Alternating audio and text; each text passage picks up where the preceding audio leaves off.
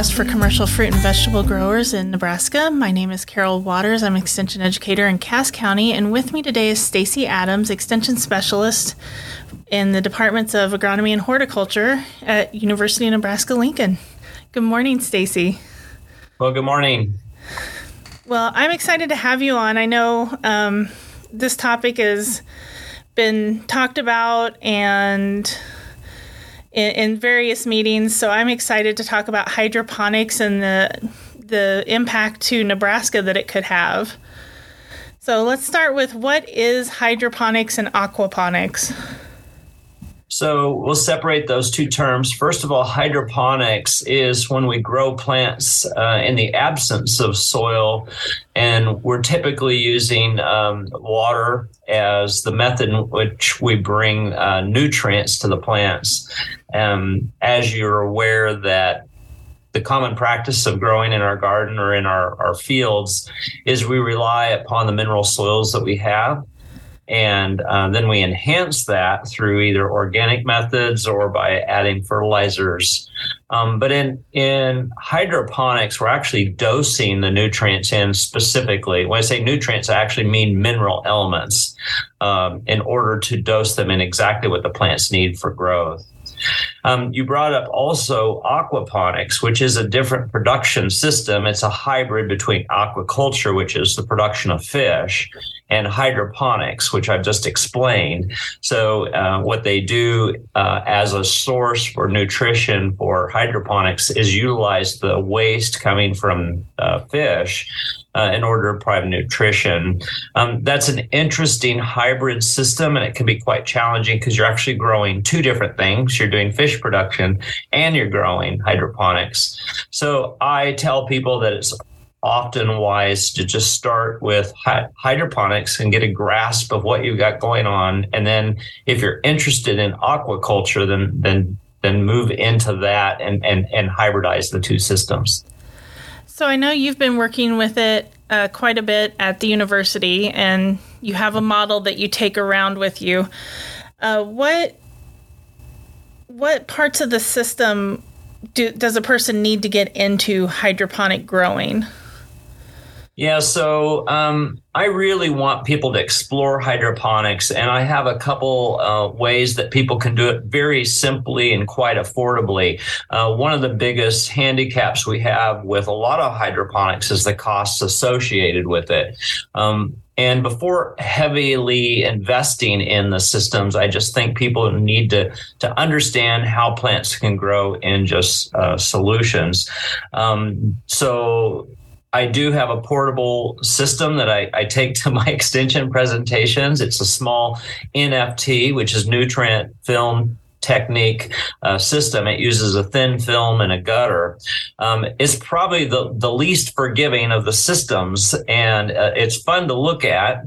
Uh, but if somebody was exploring hydroponics, I recommend either uh, one is called a substrate based system. So we use some sort of like leca, which is a clay um, particulate or articulate, excuse me, um, or we use perlite, grow the plants in it, and then we just dose the media on.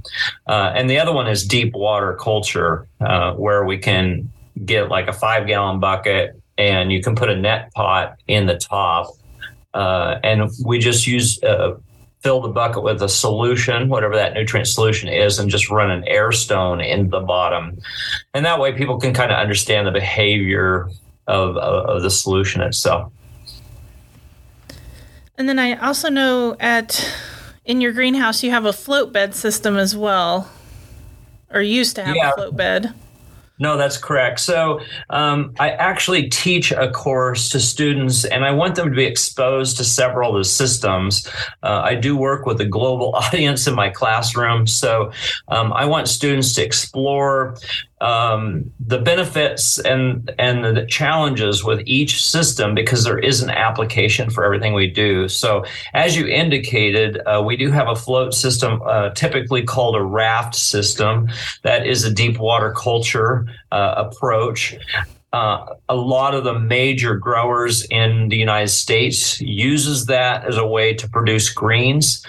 Uh, as I indicated, it's one of the more resilient systems. So, in other words, if you lose electricity, um, the, their solution is there, and the plants can survive several days without any problem. Where if some of these other systems, like the thin film or fog systems, if you lose um, electrical interruption or you have a system plug, um, you can lose plants in, in hours, is what you can do.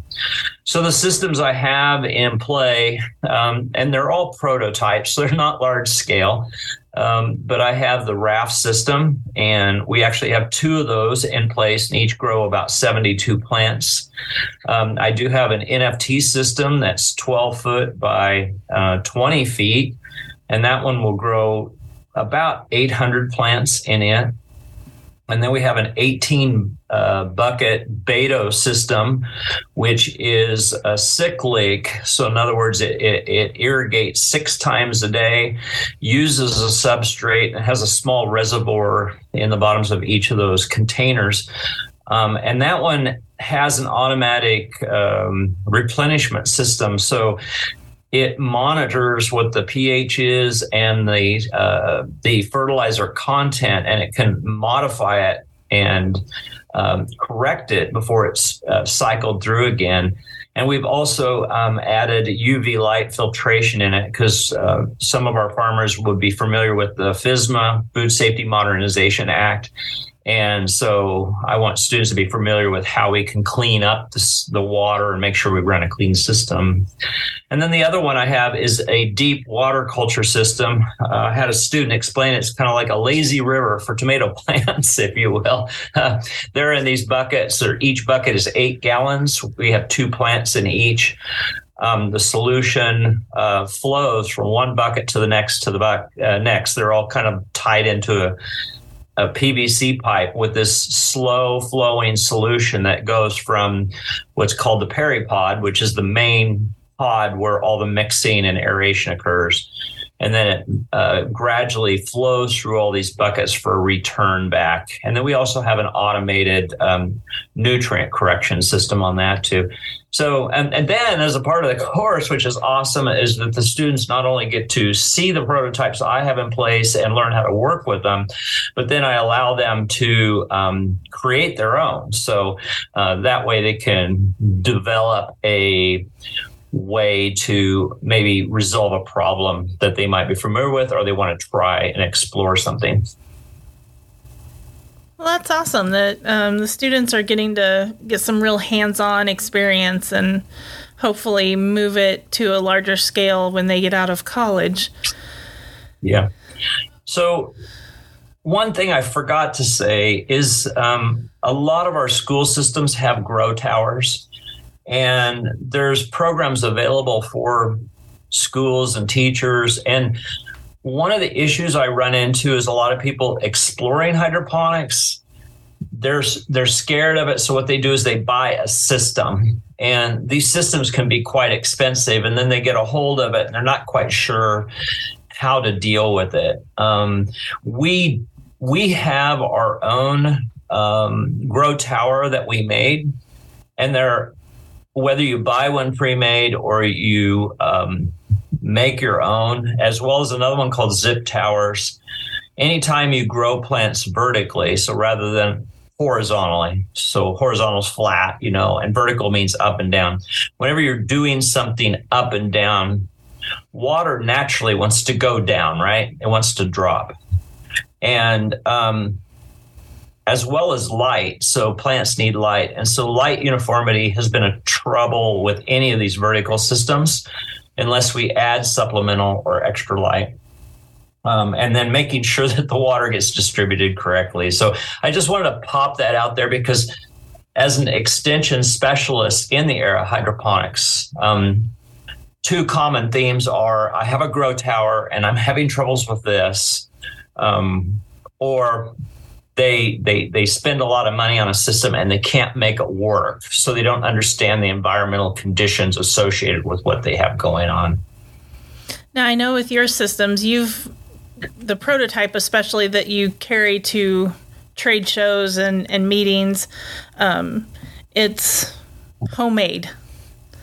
Yes, it, it it's kind of hilarious. Um, I actually put it together quickly because you know you can do powerpoint presentations and you can talk in front of audiences but uh, seeing something really running in front of you uh, is, is pretty uh, helps you know sink in how the system really works. So i made um, it's only four feet long. I actually took one of those shelving shelving unit things that you get from home depot or any of your hardware stores. And i think it's um, and as well as the grow light. It's an LED grow light, and I, I, truly did get that one from Home Depot, but I've seen them at other stores too. So I'm not pushing Home Depot, but I, I wanted to see if I could find stuff that we could buy locally to make it. So uh, the system actually grows 18 plants in an area that's no more than 16 inches by four feet. Um, I was just checking my lettuce this morning before I, I, met with you. They've only been in for four weeks and are already to harvest. So the total lifespan of those those lettuces I have up there was about two weeks from seed to transplant. We've had them up there now. It's three and a half weeks. So Monday will be four weeks, and the lettuce is already probably four ounce plants. It's leaf lettuce. It's that highly uh, cut leaf lettuce. So um, I'm hoping in the near future to create a publication where people can actually build this themselves. It is a, it is a um, NFT, so nutrient film technique. Um, it so it has a. I just use a like a water feature pump that you'd use for your statuary, you know, um, and that pumps up and has little spaghetti tubes, if you will, so micro tubing that feeds into each of the three channels six plants grow in each channel, and then it has a collection PVC pipe on the other end, drops it back into the tank. The tank is nothing more than one of those um, heavy duty storage tubs that you can get at hardware stores. And I cut a few holes in to make sure my pops, pipes could drop in there. Totally closed system, so pretty awesome. Yeah, and it's I think it's something that people can look at and really wrap their heads around that they could build something like this. It doesn't yeah, so, have to be a huge investment of money to start looking at hydroponic growing. You know, since we're going down this pathway, you know, the NFT, that's a bit more complicated, but it was super cool because it's only one strip of light. I have, you know, various scientific equipment to do some measuring and things. I bit that built that whole system in less than four hours and um, you know, I was kind of stabbing at what I need to do, but I'm I'm a professional horticulturist, so I kind of like you know roughly knew where I need to be, but I did check it with some, you know, light meter and all that. And I, I about nailed it spot on. Um, the light is about 14 inches above the plant, which is a common theme if you read any publications or anything. But um, a less expensive way to, to try hydroponics is um, you can either use those like a blanket chest storage tub. Or, as I said, uh, there's all sorts of sizes of these storage tubs, but I always try and find one that's got the heavy duty sides. So you can see it, you know, it's a, a little bit heavier duty. It's got kind of a, you know, different shape and a heavier plastic. Um, where you can actually cut holes in the lid and you cut the holes according to whatever size container you're going to put in. So I did a mock up where I wanted to do herbs. And so I took four inch flower pots, cut the hole uh, so that the flower pot could sit down to its lip, basically. And I put some like yarn or, or you know, natural fiber cord, you know, like a clothesline rope and put these little uh, wicks, if you will, and poked it up through the bottom of the pot, and then used just perlite and planted my herbs in it, and then made my solution in, in the bottom of the tank. So it's it's it's a hybrid, like a wick system. So when I started it, it was deep water, and then you know as the plants got older and they kept taking up more water, it was forgiving because it had the wicks to help out, and then you know the root, root screw. So right there, I didn't buy anything real special. It was the storage tub, some four inch pots, perlite, and the wicks, and I had myself a hydroponic system in no time. So if somebody a, a grower wants to extend their season or grow through the winter, maybe in their basement or something like that what what recommendations could we give them for a hydroponic system? So, as I said, I think it's really, um, you know, I have some of these growers out there that got high tunnels through the EQIP grants. Uh, that's a great opportunity to to use that um, if they're done with their EQIP grant requirements. They don't have to heat the whole thing. They could put a plastic partition in. I used to own my own greenhouse business, and you know, in order to keep the costs down, I would just put a, a plastic drape, if you will, on the inside, so I was only heating a small area. So you know, if a grower or a farmer has one of those, uh, I would go on and put some hydroponics in there uh, and give it a whirl and I would probably start definitely with the Bato bucket system or the Dutch bucket is what they call, because it is an easier one to do. Now, if they're concerned about heating and all that, uh, why not dabble in your heated shop or in your basement? Um, grow lights have gotten so affordable and I know it's weird, but Amazon, Amazon Corporation is like my new, my new Sears and Roebuck, if you will, and you can get some pretty affordable equipment um, as an exploratory. You know, it's not like professional equipment, but it's pretty pretty good stuff because I'm on a teaching budget here, and so you know we don't have an endless supply of money like some people might think, but. Um, I I would set up a prototype in your basement. That way you don't have, you know, you're already heating your house anyway, and um, plants like the temperature a little bit cooler than what you might like upstairs. And by the time you put the lights on, um, you know, you've heated up the area. So I, I, would try a small system. That's that's what I would do. Um, the, here here's the neat thing about um, hydroponics. It's basically you're growing specialty crops, and there's an endless opportunity. So it can be greens, it can be tomatoes, peppers, um, herbs. You can even get them flowers. You, you know, there's just a lot of things you can do for many of us that might be farmers with traditional commodity crops, we don't have any really con- control of what you know what our money is coming in, and and I see hydroponics as a tool um, enhance the on-farm income. So you know you have maybe some downtime depending what your operation is. But during the winter time, I mean, you can grow two crops of something in the winter where you typically wouldn't. You might be doing maintenance and whatnot.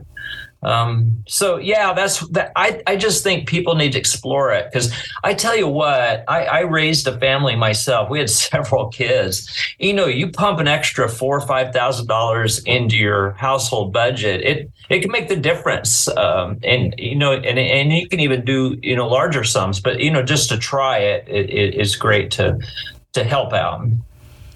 Well, in this time of year, you can buy a tomato at the farmer's market pretty cheap, but come December, January, you can really charge a premium for fresh produce. I think it's hilarious because I tell people I actually work with students in the winter. I say, you go to the grocery store and you'll find out that one pepper is $2.50. Now, in hydroponics, we can grow around 35 to 45 peppers on one plant.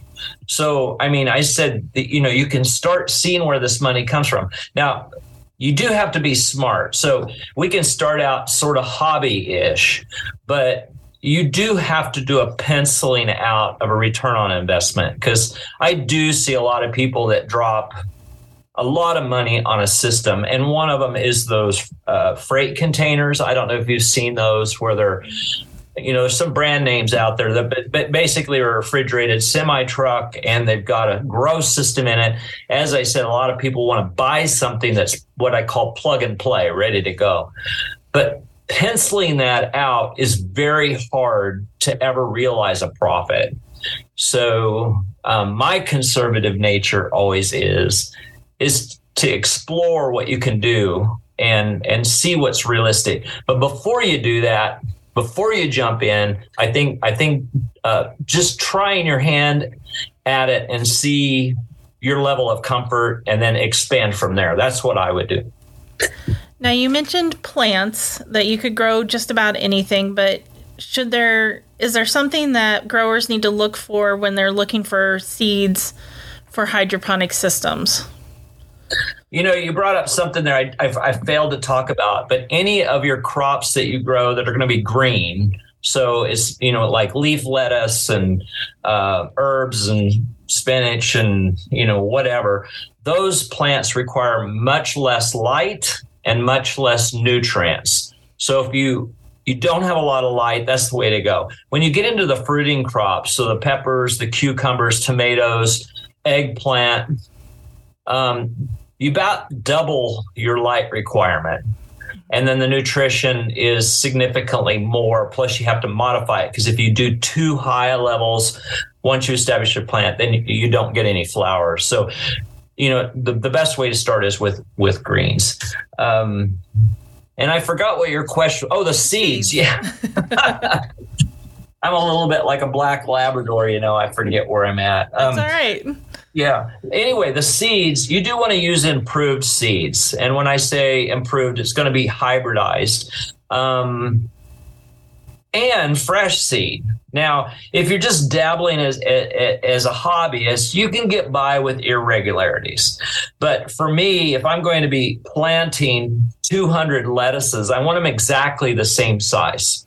So I usually buy fresh seed, seed that was just, you know, put up for sale. And I usually use some that's been primed or coated. And there's a few vendors out there that carry those. Um, and you will pay more money for them, but it, it just makes your life so much better that you plant the seed and two days later you see the, the, the root coming out. And by the end of the first week, you already have the, the, the cotyledon or the, um, um, embryonic leaves or those first leaves are, are visible. And by week two, you already have the true leaves. So that's critical. If you have any variation and then you, it's kind of hard to pick and choose which plant to put in, you know. And um, so, yeah, always don't choke on good quality seed. so, well, I know there's some vendors that that market specifically hydroponic seeds for hydroponic growing. Is that so, a necessary thing to look at, or can you really look at any seeds that, as long as they are high quality, good, reputable vendors? So, what has happened is that is some some will tell you this is good in hydroponics or they don't say anything at all. Really where the biggest trick is the growing environment. So some of the products have been bred for growing in high tunnels and greenhouses. Um, part of our problem especially in greenhouses is our inability to keep the temperature stable on the inside. You know, when you're outside, you have more of a modulating environment. You know, it cools down at night, warms up in the day, but sometimes greenhouses can get a little crazy and it might set the plant off to bolt or flower, which creates off taste. So, what they've done is these breeders have developed um, or identified specific uh, cultivars of, of whatever to resist problems associated with the greenhouse environment, which could be the erratic heat or it could be um, high humidity, which could cause downy mildew or botrytis and all these. So you're, you're when you buy a higher quality seed that's specifically for tunnels and hydroponics, what you're doing is um, helping yourself out from having you know a lot of problems. Great. Well, Stacy, thank you so much. as we wrap up, um, are there resources that you think growers should take a look at before they get into hydroponics if they're interested? Are there some resources out there that they can start doing some research? Yeah, you bring up a good point. There's a couple businesses that uh, just pops off the top of my head really um, well um, some of these companies want to push product, and I was just trying to think. Um, there, uh, there's some books out there, but I, I, really don't think you need to do the the book thing. But there's a company by the name of Crop King in, in Ohio. Uh, they have a nice website.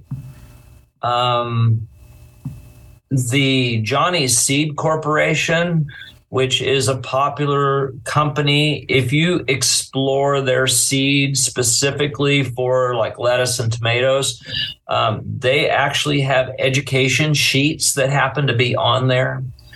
They're um, you can do some searches. We're trying to develop some materials here in Nebraska. I have one publication that was just released called uh, Lunchbox Hydroponics, but it's more of an exploratory for youth. And we're hoping to get a few more publications out there. I, I just would be cautious of, um, yeah, I, I don't know a good way to explain it. There's a ton of YouTube videos. I think if if if a person would search and make sure and and look for a, a university extension publication, they're going to be in good shape because. Uh, the University of Arizona has done extensive work in hydroponics. And so if you see information coming from those locations, it would be good. So that's actually a great thing we need to pull together so people have a single source resource here in, in Nebraska. so great. Well, Stacy, thank you for joining me this week. Yeah, it was fun. And thank you to our listeners. Please like, subscribe, and share your podcast or this podcast wherever you subscribe to your favorite podcast subscribers. All right. Well, have a great